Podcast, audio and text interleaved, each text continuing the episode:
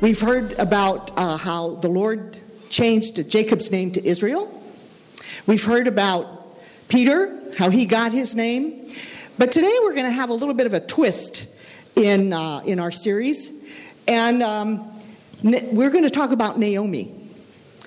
Uh, Naomi, who is found in the book of Ruth, a small book in the Old Testament, but a powerful book.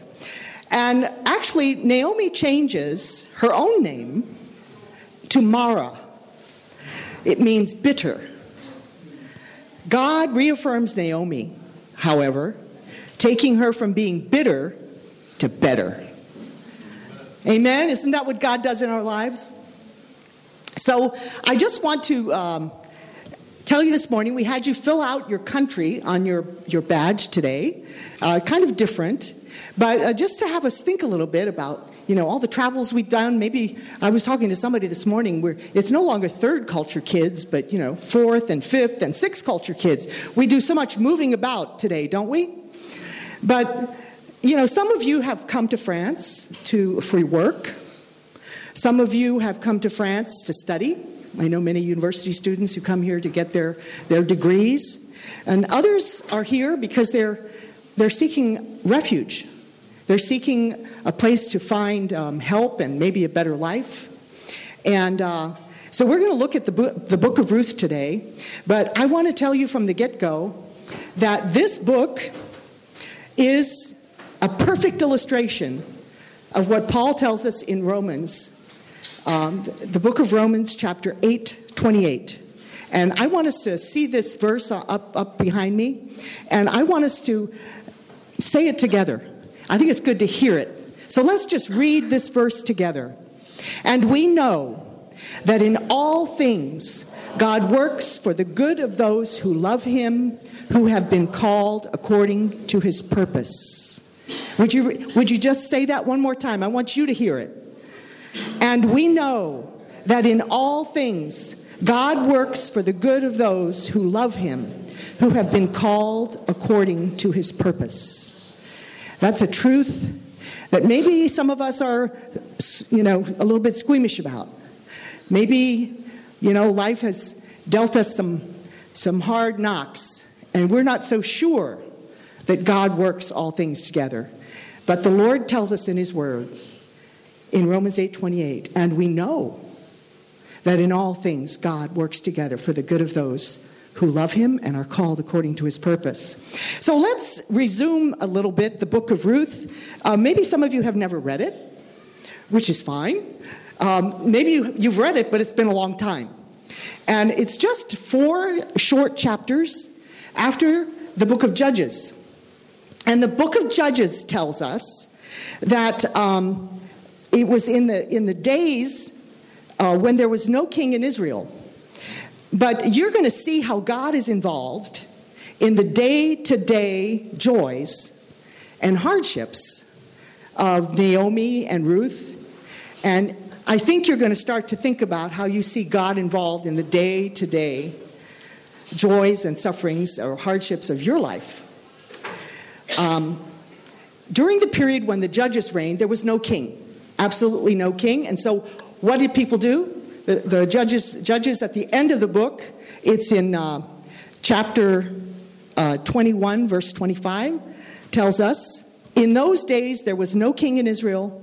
Every did, everyone did what was right in his own eyes. Doesn't that seem like today?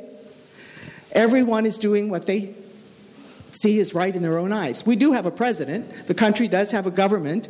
But when you think, when you think of uh, how people live today all over the world, they are doing what is right in their own eyes. It's called relativism.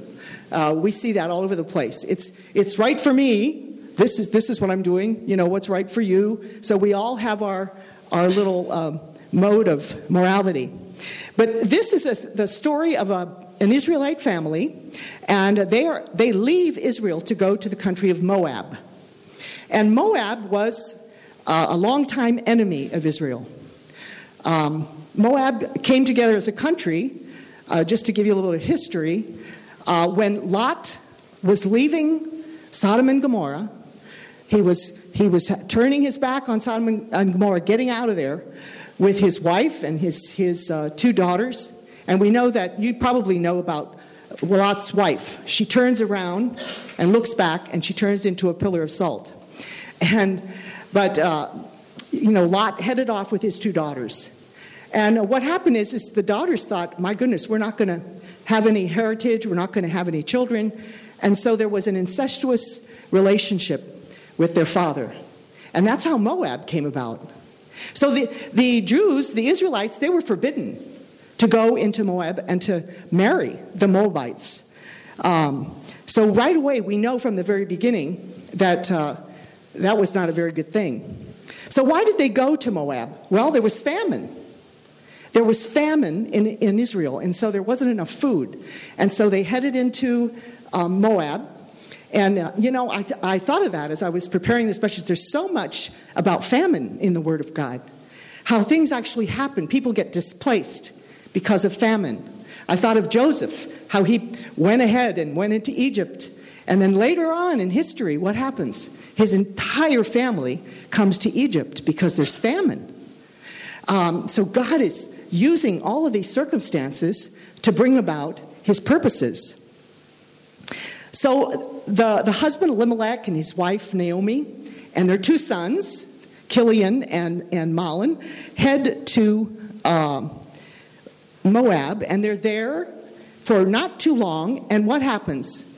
Elimelech dies. So, so Naomi becomes a widow.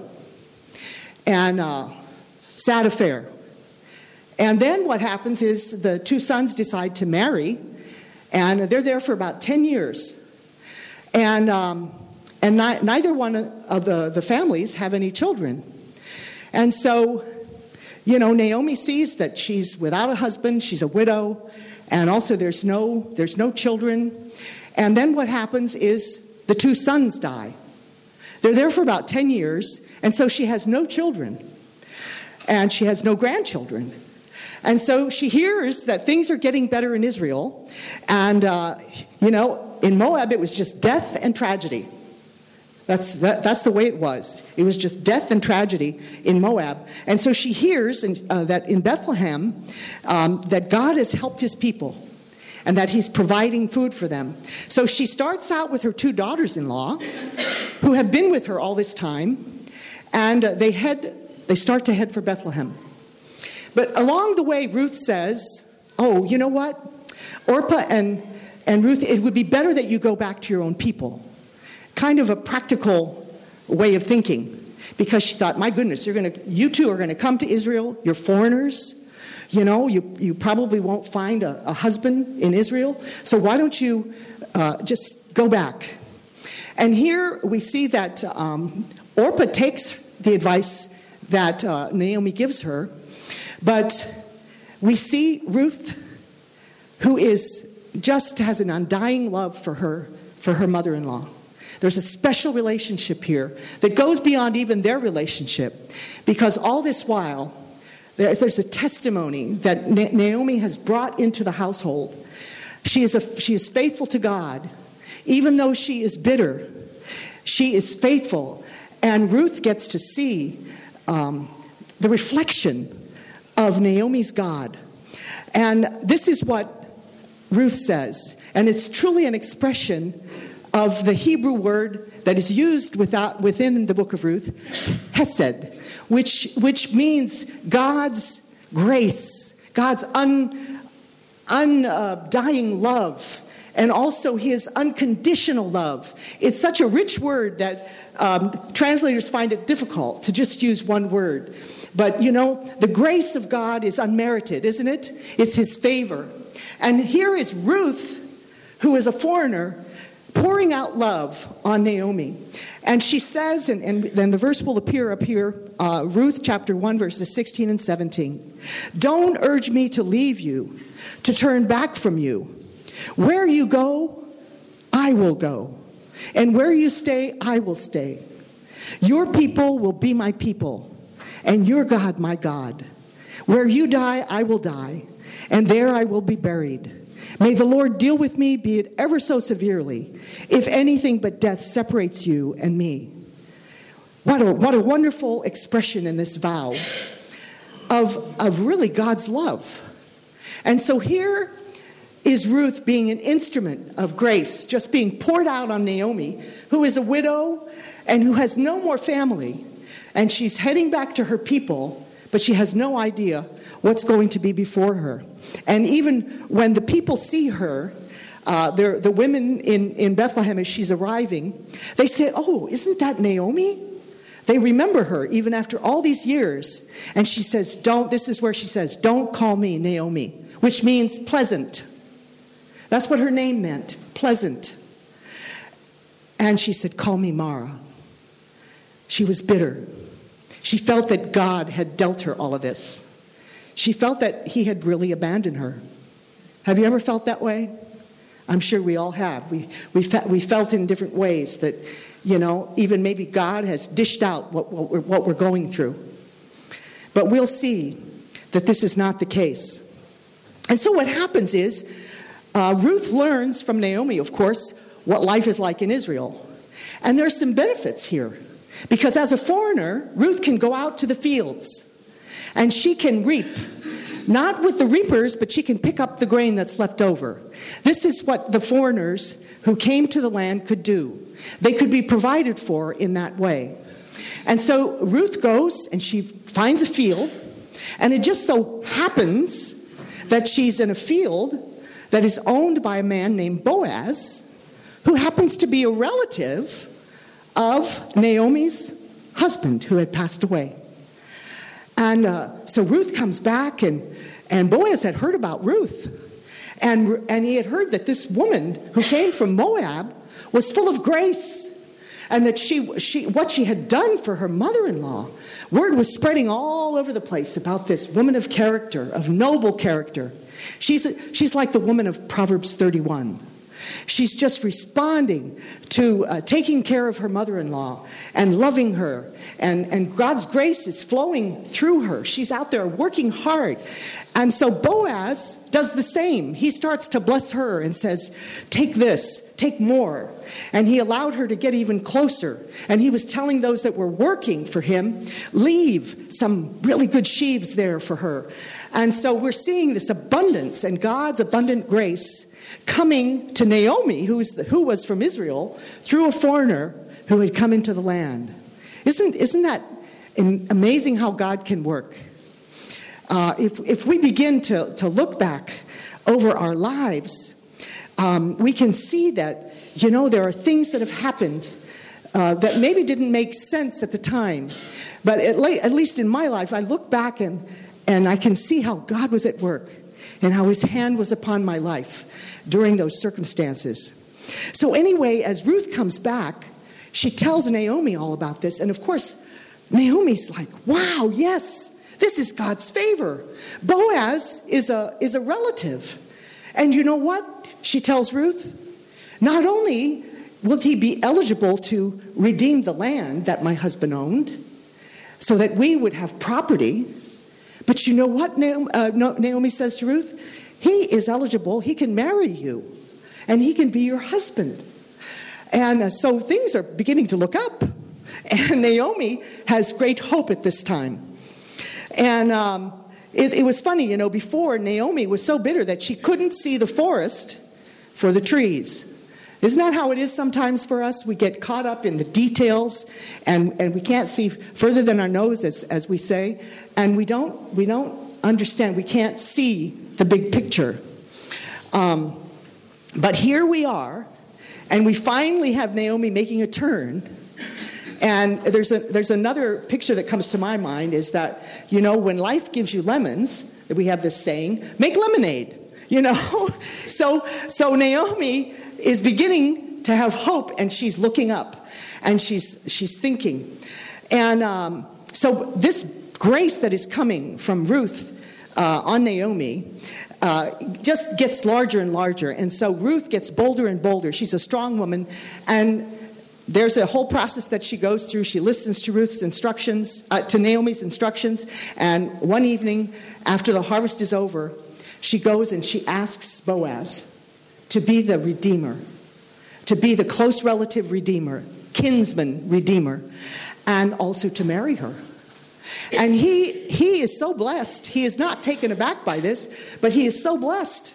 And he talks about how Ruth has, has blessed his mother in law, and now you are blessing me. And we find at the end of the story that Boaz goes to the gate of the city. This is where all of the legal processes went on, you know, in Bethlehem. And there's a little twist in the story because there's even a closer relative who is first in line. And so Boaz tells Ruth, look, this guy, he has, he has first dibs. If he wants to purchase the property and marry you, then I have to step back. And so there's this suspense at the end of the story. But what ends up happening is, is the first guy says, no, it'd be too complicated for my own heritage, so you can go ahead, Boaz. And they seal the deal with a sandal. He has to take off his sandal and give it to, to Boaz in front of all of the, the people of the town. And uh, so it's a, it's a public transaction. Um, marriage is a public transaction, folks. Everybody knows.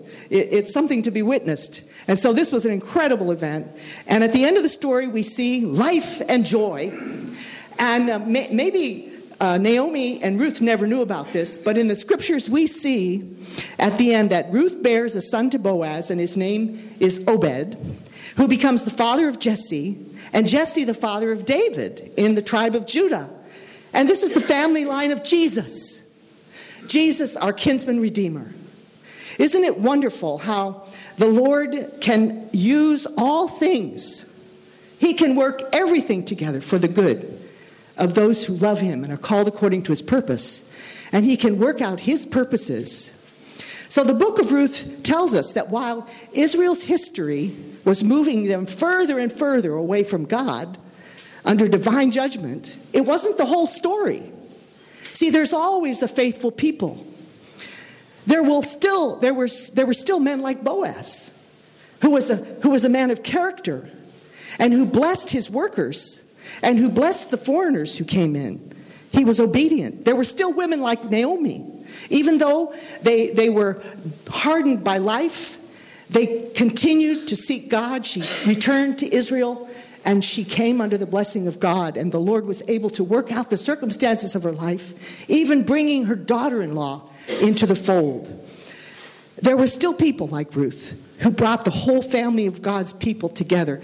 And, and it's through the testimony of her mother in law, Naomi, even though that she was born a foreigner, she was brought into the family of God. God uses all your life experiences and He works them together for your good and His purpose. Let me tell you a little bit about me. After I graduated from university in, back in 1971, um, I couldn't find a job. That's a common occurrence, isn't it, for many of us? We finish our studies and we look for a job and we can't find it. I know that we pray often. I pray often with the university students to find a job. And I ended up going, I was wanting to be a French teacher, um, but there were, there were no jobs to be had. So I ended up going to West Africa, to a French speaking country, Togo, to teach English. Pretty neat, right? Um, and while I was there, I was also on my spiritual journey. I had left uh, the church that I had been raised in. Um, I just couldn't find answers to questions. Um, all of my life, I had been raised in, and, and, but it was just religion, you know. I didn't have a real relationship with God. And um, so I was seeking. And um, it was there when I was in Togo that I was convicted in my heart, and I said, Oh, you know, I got to do something spiritual. So I said, I'm going to I'm gonna buy a Bible. So I went and I bought a Bible. And I started reading the Bible in French. That was my first Bible. And every once in a while I'd go to church and I'd pray and I'd, I'd think. God was, God was calling me, God was weaving some things in my life. I just happened to do that, right? Happened. Um, then, when I was traveling with a friend through Ghana, we have a lot of people here from Ghana. I went up to the north of Ghana, couldn't get back into Togo, and there we were in the marketplace stuck. And we happened to meet an American missionary who invited us back to her home. And I was blessed, and my friend, with the hospitality that comes from the family of God. They put us up for the night. I never forgot them, they marked my life. And I, later on, I found myself um, back in New York City, now working on my master's degree, and now four years had gone by. And I had bought an English Bible and I was reading. And it was there that God touched my heart. And He convicted me of, of uh, sin and righteousness and judgment. As I was reading in the book of Romans, the same book that we're looking at today for Romans 8 28. And, and new life came into my heart. And I knew beyond a shadow of a doubt that I belonged to the Lord. And uh, I had power over sin for the first time in my life. I was able to, I said, God, prove to me that I'm a Christian. Prove that me that, to, to me that I belong to you. And he did. As I went forth and I was able to put uh, my life in order, you know, cut off relationships that weren't healthy for me and do what I needed to do. And I just want to share a scripture with you that is, just shows you the power of the Word of God. The Bible is a miracle. It's a miracle that we have the written word of God, folks. And don't deprive yourself of it because it is living and active. Hebrews 4:12. For the word of God is living and active, the Holy Spirit tells us, sharper than any double-edged sword. It penetrates even to dividing soul and spirit, joints and marrow. It judges the thoughts and attitudes of the heart. Nothing in all creation is hidden from God's sight. Everything is uncovered and laid bare before the eyes of Him to whom we must give account. God is as much involved in the daily and mundane routine of our lives as He is in the redemptive purposes of the world. You see, sometimes we, we feel, and I've heard this God created the world and all the universe, but then he just left us to our own, you know, our own resources. That's not true. The Bible tells us that God so loved the world that he sent his son, who became one of us. And God is involved in our lives daily, and especially when we turn to him in prayer. This is called God's providence. Ravi Zacharias gives a tremendous example of this. He went back to India and he was he wanted to find out where these beautiful wedding saris were made. And he thought, man, there must be some intricate machines, you know, that get all these threads and, and put it all together. And he found out when he went to this town where these beautiful saris were made um, that it was a father son team. And the father sat above the son on a platform surrounded by several spools of thread, and then he would gather into his fingers, and the son had only one task below, and that was at the father's nod, he would take the shuttle from one side to the other, and he repeated this hundreds of times, hundreds of times. I want you to see a picture of the woven, uh, fabric that came from one of these. I, I just went online and got a picture to show you. See, the son had an easier task, but the pattern emerged as at the father's nod. And you know, the father was working to an intricate end. All along, he had the design in mind, and he was bringing the right threads together. God alone can weave a pattern from the disparate threads of our lives. Whether suffering, success, joy, or heartache. And he fashions a magnificent design. God has not left us to our own resources. He is every day, every moment involved in our lives. See, providence means God's foresight Eh, the way he anticipates and prepares for the future. Providence is God's way of guiding and steering human history. He is present and he's active in the world, sustaining and ruling it. He is sovereign. He is God. But at the same time, he is here with us. He is here with us now. And he wants to be actively involved in every detail of our lives. See, providence is also the way He guides and steers your life personally and individually. He works for the good of those who love Him and are called according to his purpose. To continue my story a little bit, I went back to Benin in West Africa after several years, it was in 1976, to direct a Peace Corps program. The Peace Corps was begun by President Kennedy. Maybe some, some of you remember that season. And we, we were sent out to help um, developing nations. But I was there doing a training program, and this is when my life took a turn for some hard knocks. I got a letter from my brother. Uh, at that time, you know, it was difficult to phone. But he wrote to me and he explained to me very gently that my mother, who had been ill, had had exploratory surgery and that she had cancer of the colon and that she didn't have long to live. There I was, thousands of miles away in Benin. I was a young believer, and, and I went and I remember praying and just crying out to God. And then, kind of what sealed it for me is when I got a phone call actually from my father. And for the first time in my life, I heard my father weep on the phone. And I said, Dad, I'm coming home. And I remember uh, flying through Paris to get back to Washington, D.C., and my father came to meet me, and we went immediately to the hospital. My mom lived for two more weeks. I was by her side. We were all by her side when she went into glory. Of course, I had prayed for healing, but boy, what a transition for our lives. My mom had been the hub of our family, and now the hub was gone. And so each of us had to find our way and, and go through grieving and deal with, with all of that. But I can tell you that God met me.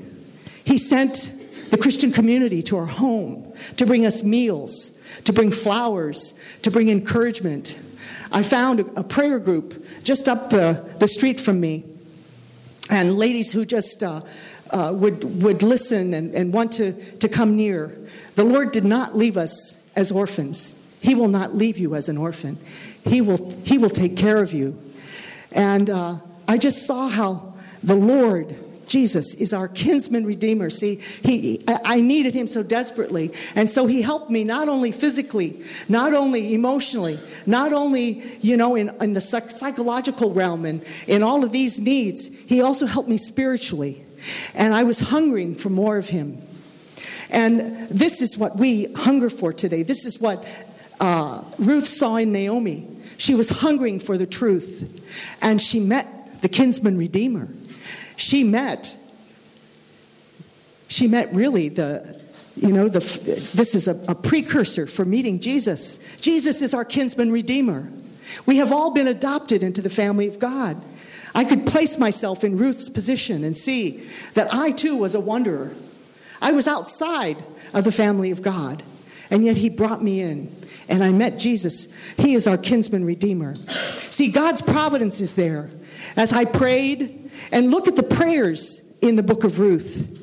Um, Naomi prayed for Orpah and Ruth. She, she said, May the Lord show kindness to you as you have shown to your, to your dead and to me. May the Lord grant that each of you find rest in the hope of another husband.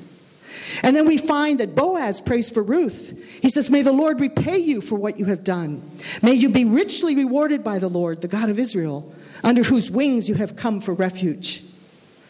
And then Naomi prays, she prays, uh, Blessed is the man who took notice of you. The Lord bless him. She's blessing Boaz. There's so much blessing in the book of Ruth, even though we see bitterness and we see a hard time.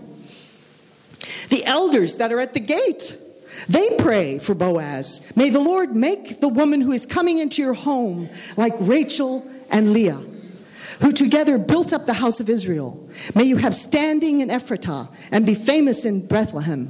Through the offspring of the Lord uh, that he, that he gives you by this young woman, may your family be like that of Perez, whom Tamar bore to Judah. It's like prophetic prayer. And we're seeing actually God at work God at work in his plans, affecting, affecting his plans through these people. The women pray. They, they pray for Naomi. Praise be to the Lord at the birth of Obed, who this day has not left you without a kinsman redeemer. May he become famous through Israel. He will renew your life and sustain you in your old age. For your daughter in law, who loves you and who is better to you than seven sons has given birth. This was a time when things were really hard, and yet we see God in this microcosm of faithfulness, blessing his people.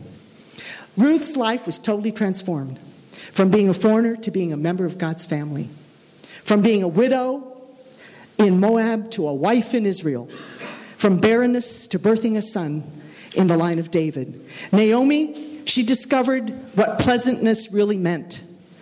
And uh, after a great loss, she was bitter, and then her life got even better than ever. And from being in want to being blessed beyond measure. Being tried and tested, she came out as pure gold. See, our prayers make a difference. Your prayers make a difference. Maybe you're ready to give up, but God wants to challenge you today. Not only do your prayers affect your own life, but they can also affect the course of history. We see that in this, in this book. How providence and prayer work together is a mystery. It's incredible. God is sovereign and he works out his purposes through history. Yet he involves you and me in the process. That's almost unfathomable, isn't it? You can trust God in all the events and circumstances of your life. The question is will you? Will I? Will we trust the Lord with all the circumstances? You can trust God with your future, with your family, with your church, with your nation. The whole universe is in his hands. We used to sing a song, He's got the whole world in his hands. Well, that is a truth. He does. And he's working out his purposes. I would like to close our service today. I'm going to invite Felipe to come. God doesn't want us to be overwhelmed, He wants us to come to Him. And I would like to close our service today with prayer. I would like us all to pray. Um, I would like our prayer teams to be available for prayer. And uh, we, we, we just want to approach the Lord today. The Lord is here. He doesn't want us to be over, overwhelmed. Perhaps some of you, you find yourselves in situations you have no idea what the end is going to be. You have no idea. You're looking for, for refuge. You want to put yourself under the wings of refuge of the Lord. Maybe you have been bitter and you you just don't want to, you know, even think of it, but I, I pray today that you would allow God to speak to you. We can pray for one another. We can um, just pray for ourselves.